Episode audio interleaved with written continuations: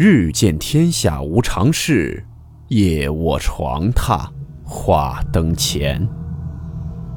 欢迎来到木鱼鬼话。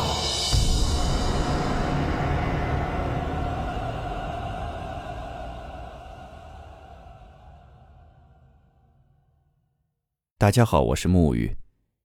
今天这个故事是一位叫做子木雪的听友投稿分享的他的经历。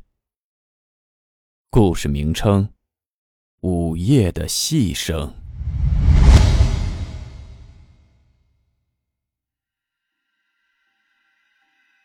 我们在讲述这位听友分享的故事之前，先来聊一聊我所了解的关于戏台戏班和曲艺界的一些从古至今流传下来的规矩习俗，以及一些民间的传说。很多听友应该都有过看那些戏台唱戏的经历，即便没有在现实中见过，相信一般电影电视上也多多少少的见过一些。我们中国，特别是一些传统文化中，有很多比较奇特的规矩。郭德纲先生曾经也在某档节目里讲述过一些关于传统文化的习俗，比如有一个规矩习俗叫做破台，还有一些地方是叫做开台。什么是破台？比如有一个戏班，或者说一个新的剧院，再或者一些新开的园子，第二天要开始营业了，今天晚上就要先破台。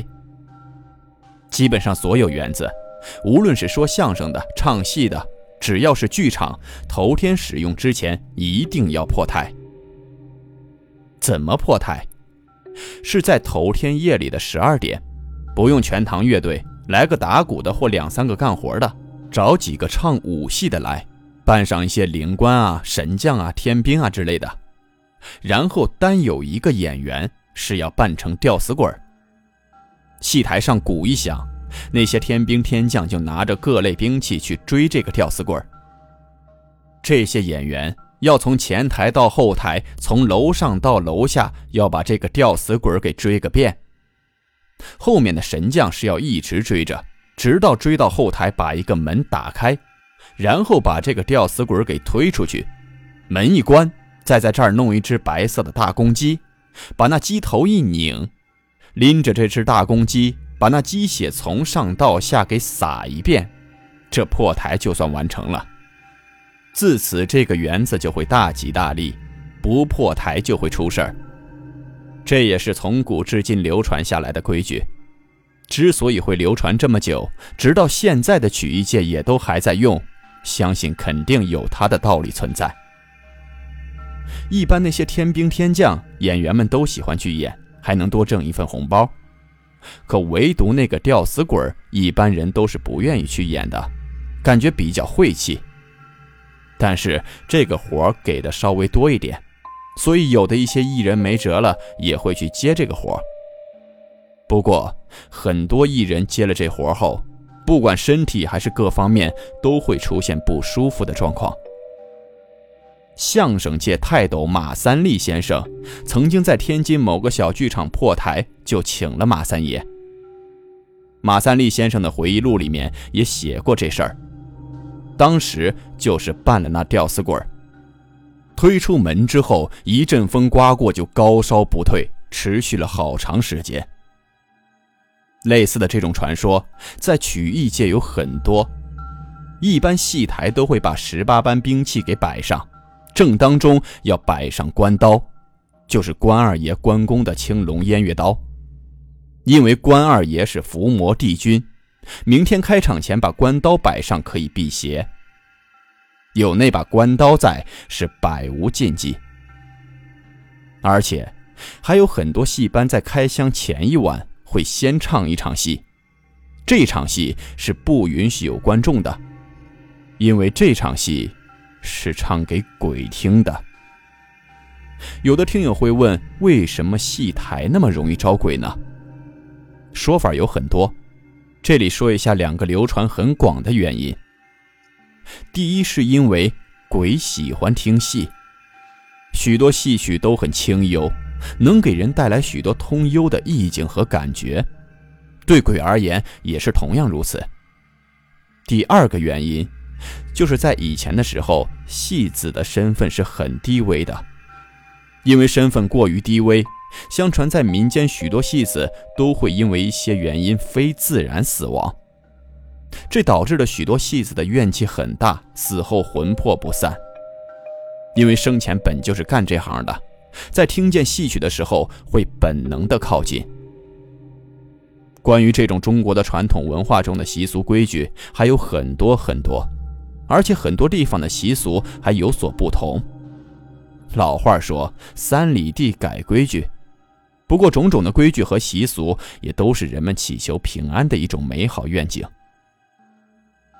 上面咱们聊了聊关于戏台唱戏的一些民俗习惯，下面咱来讲一下这位听友分享的故事，我会用第一人称的方式讲述。那年我上初二，那个时候我们学校还是那种很破旧的学校，门窗也都是木头的，那门上也不知道经历了多少风霜，这里钉一块那里补一块的。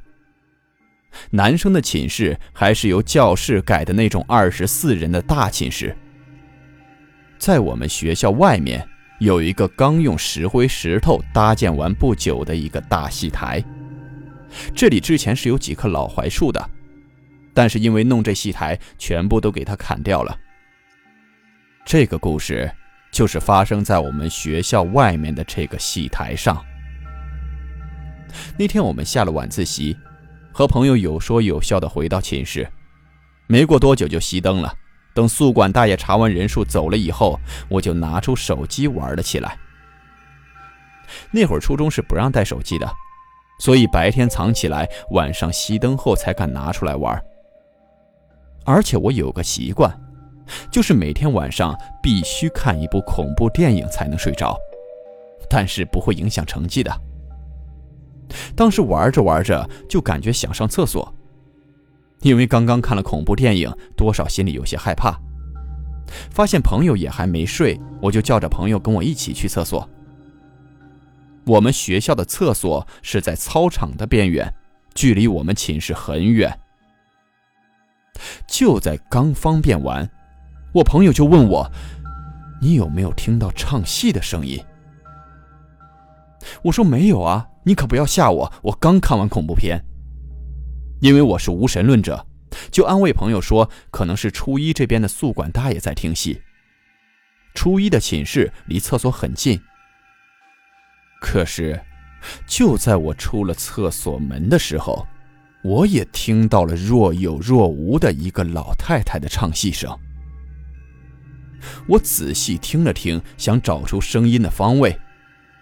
我朋友和我说，这不像是寝室那里传来的，像是从学校那个墙外面的声音。其实这时候不用他说我也听出来了，声音明显不是从寝室那边出来的，因为完全是对着的两个方向，可以明显的分辨清楚。因为那个墙不是很高，可以爬上去，我胆子也比较大，就跟朋友说，走，我们去看看。等我们到墙边的时候，就更加确定声音就是从墙外面传来的。也就是说，我们当时和那个唱戏的声音只有一墙之隔。然后我爬上了墙，想看看是谁闲得大半夜不睡觉在这儿听戏。可是就在我爬上去的时候，那个声音却戛然而止了。但是当时我有一种浑身不自在的感觉，就跟有人盯着你一样。我打了个冷战就下来了。我朋友问我看到了什么，我只是摇摇头没有回答。可是我们没走两步，那个声音又响起来了。我直接拔腿就跑，我朋友也跟着我跑。后来我听学校附近的老人说，那里之前有个老太太在那里的老槐树上上吊了，而且那个老太太生前特别爱唱戏。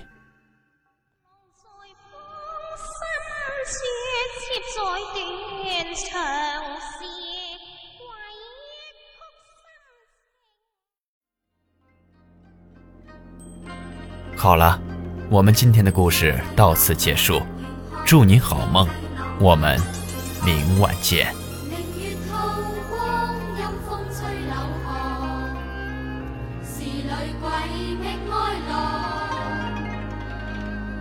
谁人愿爱凄厉鬼身？